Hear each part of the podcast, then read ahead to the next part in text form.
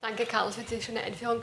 Meine Damen und Herren, ähm, die Multiple Sklerose ist eine Erkrankung, wie Sie nun gehört haben, die vielfältigste neurologische Symptome ähm, hervorruft und natürlich dann zu funktioneller Behinderung führt und zu Beeinträchtigungen im Alltagsleben, bei den Aktivitäten des täglichen Lebens, im Berufsleben, äh, im Sozialleben und die Lebensqualität vermindern kann.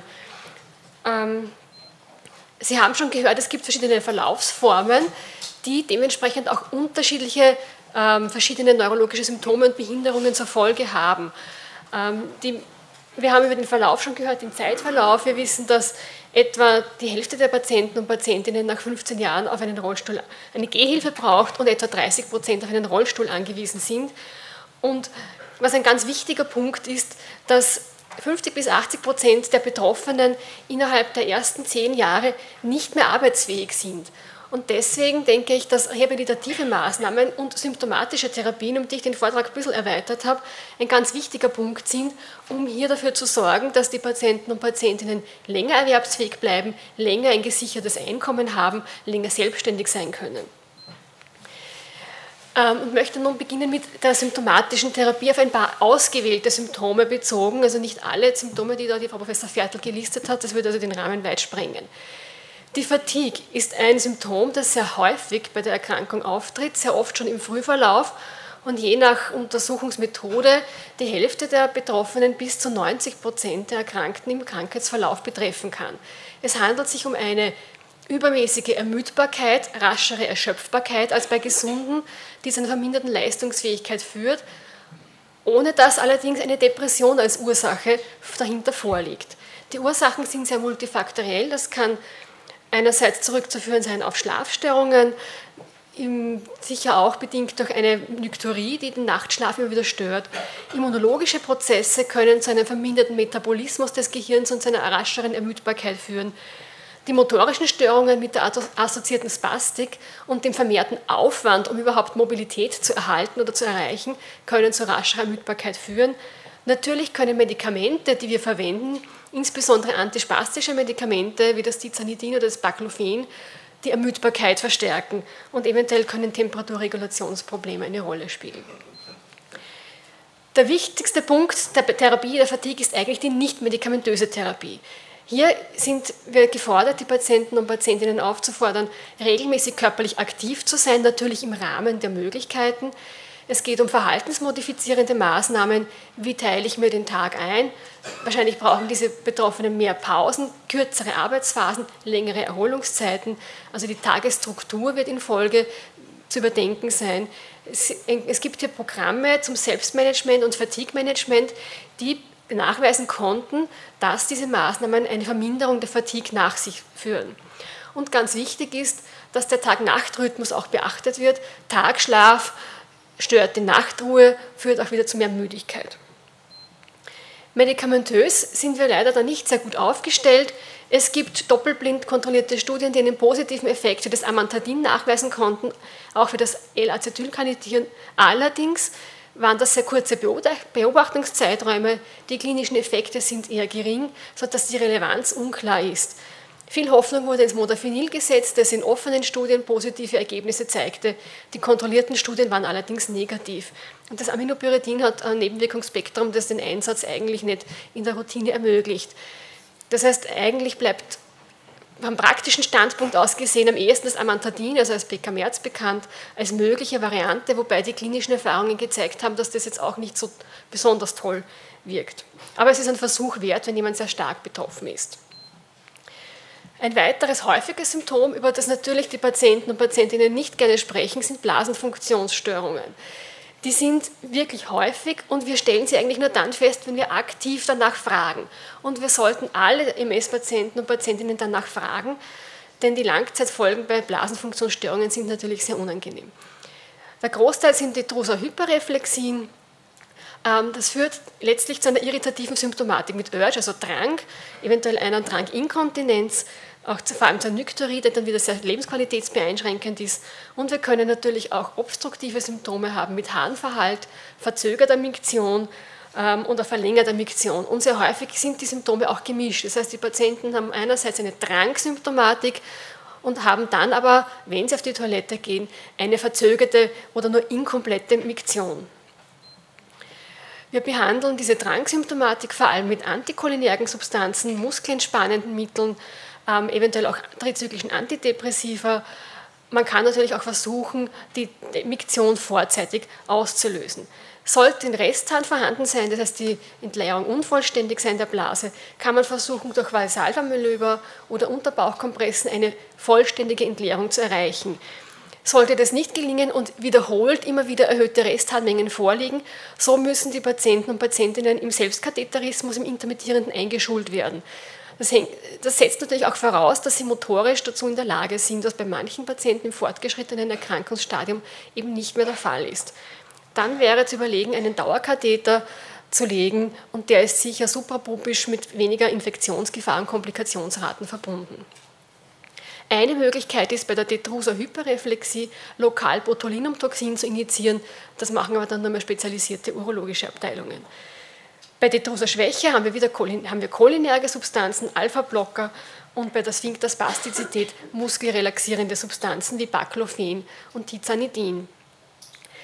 Das Ziel der Behandlung ist, dass wir rezidivierende Harnwegsinfektionen vermeiden, vor allem damit es nicht zu aufsteigenden Infektionen in das Nierensystem kommt und infolge zu einer Schädigung der Nieren. Dazu kommt, dass ähm, Harnwegsinfekte zu einer schweren Urosepsis führen können und zu einer deutlichen Verschlechterung auch der neurologischen Symptomatik. Es gibt dann auch noch nicht medikamentöse Behandlungsmethoden wie im Beckenbodentraining, Stimulationsmethoden, die durchaus in Untersuchungen positive Ergebnisse gebracht haben.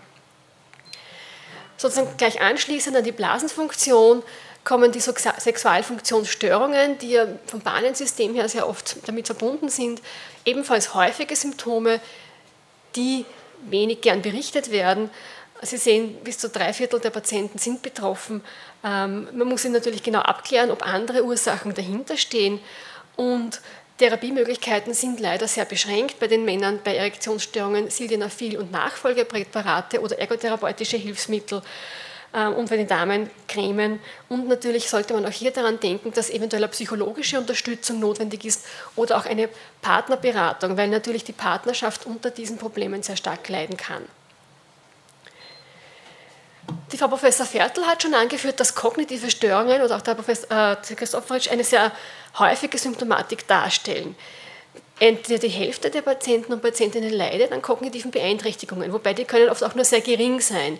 Dass jemand mit einer MS, eine Demenz erleidet, das ist extrem selten. Also dafür sollten wir uns nicht fürchten und den Patienten auch keine Angst davor machen. Wir müssen aber daran denken, dass die kognitiven Beeinträchtigungen schon sehr frühzeitig auftreten können und eine massive Auswirkung auf die psychosoziale Situation haben, das dafür sorgen, dass die Patienten viel häufiger auf Hilfe angewiesen sind als nicht kognitiv Beeinträchtigte, dass das Risiko für Depressionen erhöht wird und die kognitiven Beeinträchtigungen sorgen bei vielen Patienten und Patientinnen dafür, dass sie eben nicht mehr arbeitsfähig sind, bei vielen viel früher, als wenn die körperliche Behinderung zunimmt. Besonders betroffen sind das Gedächtnis, Langzeit- wie Kurzzeitgedächtnis, die Aufmerksamkeitsleistung, die Informationsverarbeitungsgeschwindigkeit und die visospatiale Wahrnehmung.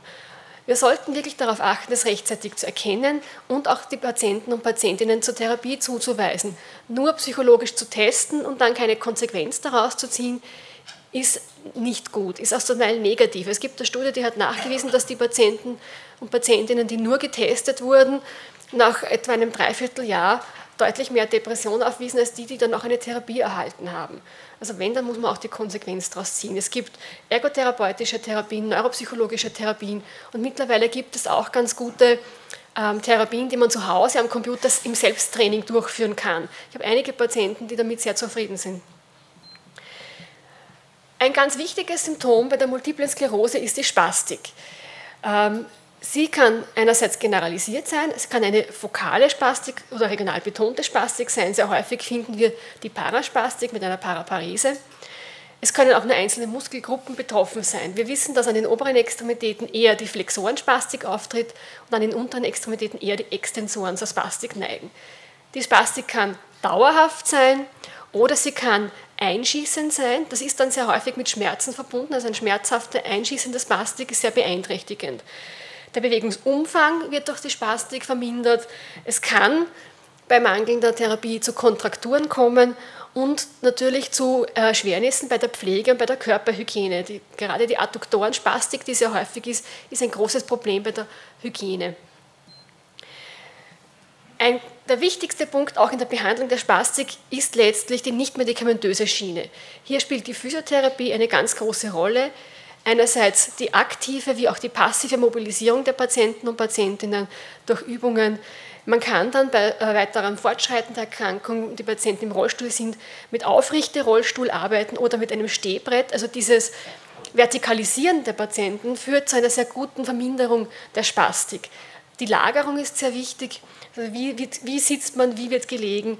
Das Ändern der Lage ist auch ein wichtiger Punkt. Zusätzlich kann man natürlich Schienen einsetzen, vor allem wenn es schon zu Beugefehlhaltungen oder Streckfehlhaltungen kommt. Man kann darauf achten, ob orthopädische Schuhe notwendig sind, um zum Beispiel einen Spitzfuß zu vermeiden, auch um das Gehen zu erleichtern. Und wir haben natürlich medikamentöse Maßnahmen, die wir einsetzen. In erster Linie setzen wir zur Behandlung der Spastik Baclofen und Tizanidin ein. Baclofen ist ein GABA-Antagonist und Tizanidin wirkt offensichtlich hemmend auf supraspinale exzitatorische Bahnen. Die Dosierungen sollten mit möglichst niedrigen äh, Anfangsdosierungen begonnen werden. Man muss die Medikamente einschleichen. Sie machen als Nebenwirkung doch deutlich müde. Auch die kognitiven Funktionen werden langsamer, darunter leiden dann die Betroffenen sehr. Also man muss sich langsam an die notwendige Dosis herantasten. Dazu kommt, dass eine zu starke Verminderung der Spastik zu einem Funktionsverlust führen kann. Das heißt, dass viele Patienten und Patientinnen einen gewissen erhöhten Muskeltonus brauchen für die aufrechte Körperhaltung, auch um die Gehfunktionen besser aufrechtzuerhalten. Wenn ich jetzt den Tonus zu stark senke, verlieren sie an Rumpfaufrichtung und verlieren an äh, Gehfähigkeit. Und das ist nicht das Ziel der Therapie, dass sie sich so relaxieren, dass sie dann der Mobilität verlieren. Diazepam kann man einsetzen. Sie wissen, hat natürlich das Problem der Abhängigkeit, also ist kein Mittel der ersten Wahl. Das Neurontin ist umstritten, es gibt ein paar Daten dazu. Ich würde es als dritte Wahl, als dritte Wahl eigentlich bezeichnen. Und intrathekales Baclofen ist letztlich spezialisierten Zentren zur Anwendung vorbehalten bei Patienten und Patientinnen mit einer massiven, äh, vor allem Paraspastik, eventuell auch Tetrasymptomatik. Und das Botulinumtoxin hat sich bewährt bei fokaler Spastik, also zum Beispiel eben bei dieser Adduktorenspastik. Lokale Injektionen gezielt in die Muskulatur haben hier zu einer großen Erleichterung bei einigen Patienten beigetragen. Und jetzt möchte ich sozusagen von den einzelnen Symptomen weg zur Gesamtüberblick über die neurorehabilitativen Maßnahmen. Die Neurorehabilitation ist aufgrund dieser Symptomenvielfalt ein ganz wichtiger Punkt in der Behandlung der multiplen Sklerose. In der Regel heißt Neurorehabilitation, dass wir mit einem multidisziplinären Ansatz arbeiten. Es ist also nicht nur ein therapeutisches Fachgebiet, das wir benötigen. Ein ganz wichtiger Grundpfeiler in der Rehabilitation ist die Beziehung von Patienten und Patientinnen zu den Therapeutinnen. Es handelt sich um eine letztlich individuelle Therapie, bei der wir genau schauen müssen, was ist der Bedarf, die eben auf die Patienten und Patientinnen zentriert ist. Wir müssen schauen, in welcher Intensität ist die Therapie notwendig, in welcher Häufigkeit, wie ist das Setting, stationär, ambulant, en bloc oder verteilt auf mehrere Wochen. Ganz wichtig ist, dass man in der Rehabilitation zielorientiert arbeitet. Das heißt, was möchte man erreichen und nicht einfach blind drauf losarbeitet. Und es geht hier vor allem auch um eine Beeinflussung der Lebensqualität. Wir arbeiten mit mehreren Schlüsselkomponenten. Eine Komponente ist die, sozusagen die erzieherische Komponente, dann die Neurorehabilitation ist eine unterstützende Maßnahme und es ist ein aktiver Prozess, der die Mitarbeit von therapeutischer und Patientenseite voraussetzt. Es geht letztlich bei den Zielen um eine Verringerung der Auswirkungen der Behinderungen in der MS. Es soll das Selbstmanagement der Patienten und Patientinnen verbessert werden und letztlich die Lebensqualität verbessert werden. In Klammer habe ich hier also nur die volle Erholung von den Symptomen, denn Sie wissen, dass die volle Erholung von den Symptomen auch durch rehabilitative Maßnahmen bei der multiplen Sklerose halt leider in den allerwenigsten Fällen erreichbar ist. Deswegen spielen diese anderen Ziele eine wichtige Rolle und das muss man auch den Patienten und Patientinnen vermitteln. Das nutzt nichts, wenn ich sage, fahren Sie vier Wochen auf Rehab, dann geht es Ihnen besser und die Erwartung ist, dann kann ich wieder normal gehen. Es wird aber nicht so sein, sondern das Gehen wird besser werden. Die Gehstrecke wird länger, die Ausdauer wird größer, die Stabilität wird verbessert werden können, aber die Patientin wird leider nicht mehr wieder wie gesund durch die Gegend marschieren können. Und das ist ein wichtiger Punkt, das auch zu thematisieren. Wir haben natürlich eine diagnostische Phase, um abzuschätzen, was ist der Bedarf, wohin wollen wir arbeiten und wir unterscheiden dann sozusagen geringere Beeinträchtigungen von stärkeren Beeinträchtigungen. Gibt es nun sozusagen auch, wie es jetzt so schön modern ist, Evidenz für die Neurorehabilitation? Welche Maßnahmen, welche Setting haben sich bewährt oder haben gezeigt, dass sie positiver wirken als andere Maßnahmen?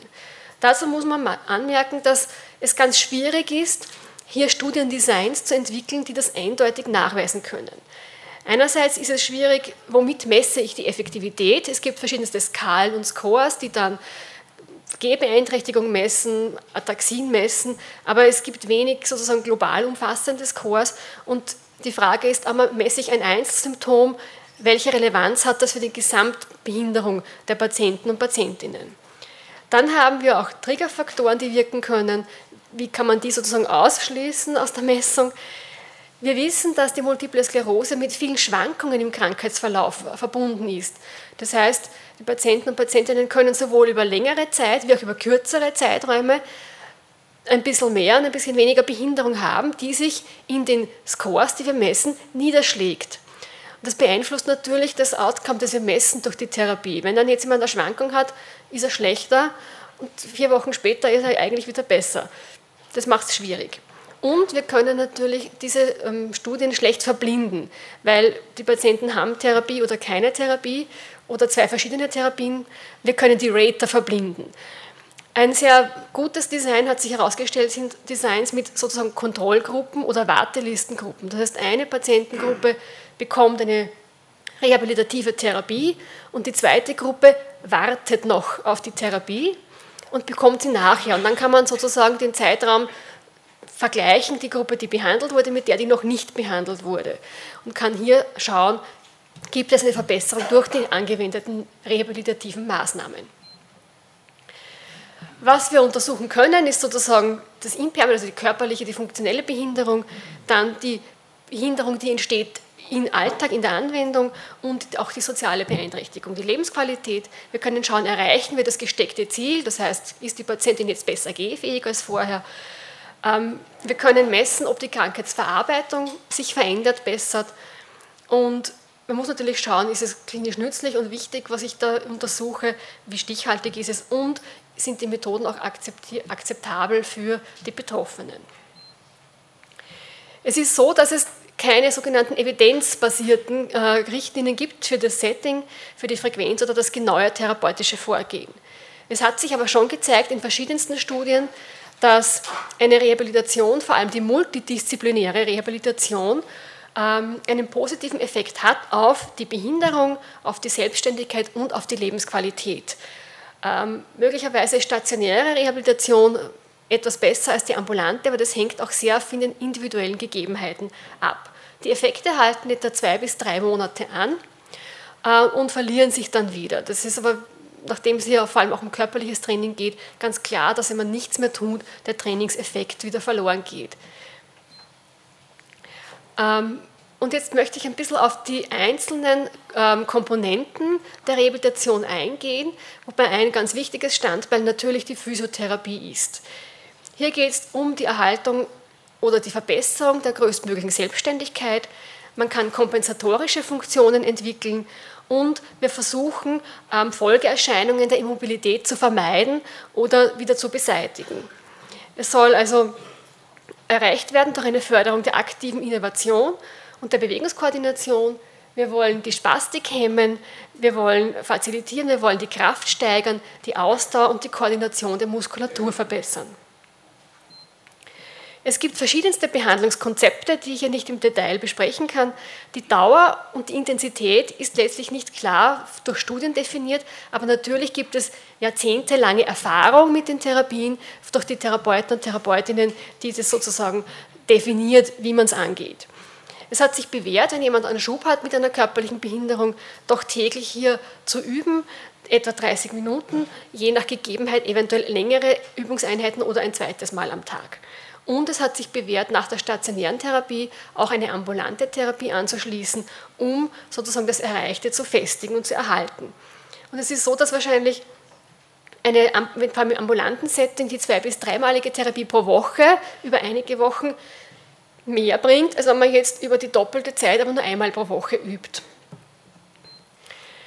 Die Physiotherapie ist auch praktisch, um zu schauen, welche Hilfsmittel sind notwendig, kann man anpassen, Stock, ähm, Rollator, Rollstuhl, ob zusätzliche Maßnahmen wie Elektrostimulation notwendig sind oder ob vielleicht orthopädische Eingriffe ergriffen werden sollten. Und eben die Stoßtherapie scheint besser zu sein als die gezogene Therapie. Wir arbeiten auch mit Geräten zum Teil in der Therapie. Also es gibt hier Aktiv-Passiv-Trainer, Laufbänder, Treadmills. Das Stehbrett haben wir schon erwähnt. Wichtig ist, man sollte auch bei Messerkranken daran denken, dass sie mit Trainingsmaschinen arbeiten können, also mit Gewichten oder Widerständen, weil das massiv die Kraft erhöht. Man kann also auch Force-Use-Training anwenden oder Spiegeltraining. Es gibt auch Studien, die gezeigt haben, dass speziell Physiotherapie einen positiven Effekt hat. Ähm, hier vor allem im stationären Setting. Ich möchte jetzt nicht im Detail durchkauen, aber Sie sehen, dass also eine Besserung der Behinderung eingetreten ist ähm, und etwa auch nach drei Monaten noch nachweisbar war, ähm, obwohl die zugrunde liegende funktionelle Behinderung, also dass der Grad der Parese oder der Ataxie gleich geblieben ist, haben die Patienten und Patientinnen gelernt, im Alltag besser damit zurechtzukommen. Und wenn Langzeiteffekte nachweisbar waren, da gibt es eine Studie dazu, dann ist es eher durch eine verbesserte Kompensation oder Adaptation ähm, erreicht worden, aber nicht durch eine anhaltende Verbesserung der Ausdauer oder der Muskelkraft, weil wie gesagt, die Trainingseffekte verlieren sich eben nach einigen Wochen wieder. Was wir gelernt haben aus, dem, aus der täglichen Praxis und aus den Studien ist, dass Physiotherapie auf alle Fälle besser ist, als keine durchzuführen dass Funktionsverbesserungen erreicht werden können, die für den Alltag der Patienten und Patientinnen eine ganz wichtige Rolle spielen. Dass es nicht unbedingt wichtig ist, welche Art der Physiotherapie gemacht wird und dass auch sozusagen zum Zeitpunkt stationär oder ambulant eine individuelle Entscheidung ist. Ähm, kann man über das hinausgehen, über die Physiotherapie, dass man sagt, kann man den Patienten zu Sport raten, Fitnesstraining, Bewegung? Ja, das können wir. Es gibt mittlerweile auch kontrollierte Studien, die gezeigt haben, dass bei MS-Patienten und Patientinnen aerobes Ausdauertraining zu einer deutlichen Verbesserung führt, dass Krafttraining zu einer Verbesserung führt und dass diese ähm, Trainings auch sozusagen durchführbar sind, dass sie keine zu große Belastung darstellen und zu keiner neurologischen Verschlechterung führen. Das ist ein ganz wichtiger Punkt.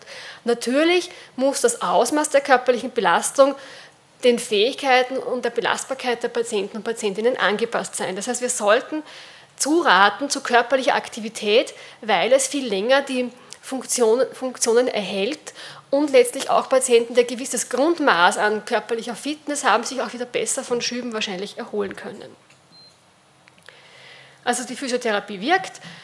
Wir ähm, tendieren schon dazu, bei uns in der MS-Ambulanz jene Patienten und Patientinnen, die bereits ein bleibendes neurologisches Problem haben und eine Beeinträchtigung etwa einmal im Jahr oder alle zwei Jahre in eine stationäre Physio also Rehabilitation mit Physiotherapie zu schicken, weil es doch immer wieder sozusagen einen Booster gibt mit einer Funktionsverbesserung. Aber natürlich muss man es auf die individuellen Bedürfnisse der Erkrankten abstimmen. Ein weiterer Punkt in der Rehabilitation ist die Ergotherapie. Hier geht es vor allem um Adaptierungen, einerseits der Patienten selber an die Möglichkeiten, andererseits Hilfsmittel. Ähm, es geht um äh, die Förderung der Lebensqualität und auch die Versorgung. Die Logopädie ist etwas, das eher selten notwendig ist bei Schluckstörungen, eventuell auch ausgeprägten Dysarthrien. Die Schluckstörungen sind natürlich wichtig. Hier muss man wirklich schauen, ob Aspirationsgefahr besteht, aber das betrifft sehr wenige MS-Patienten und Patientinnen.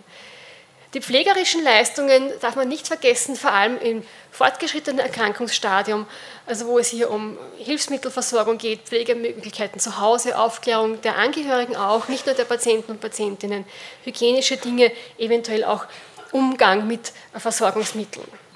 Und letztlich ist ein großer Punkt die soziale Unterstützung, den wir den Patienten und Patientinnen bieten müssen. Hier gibt es Angehörigenarbeit, es gibt Selbsthilfegruppen, es gibt mobile Hilfsdienste. Ein sehr wichtiger Punkt der Versorgung ist die MS-Gesellschaft, die in Wien sehr gut funktioniert.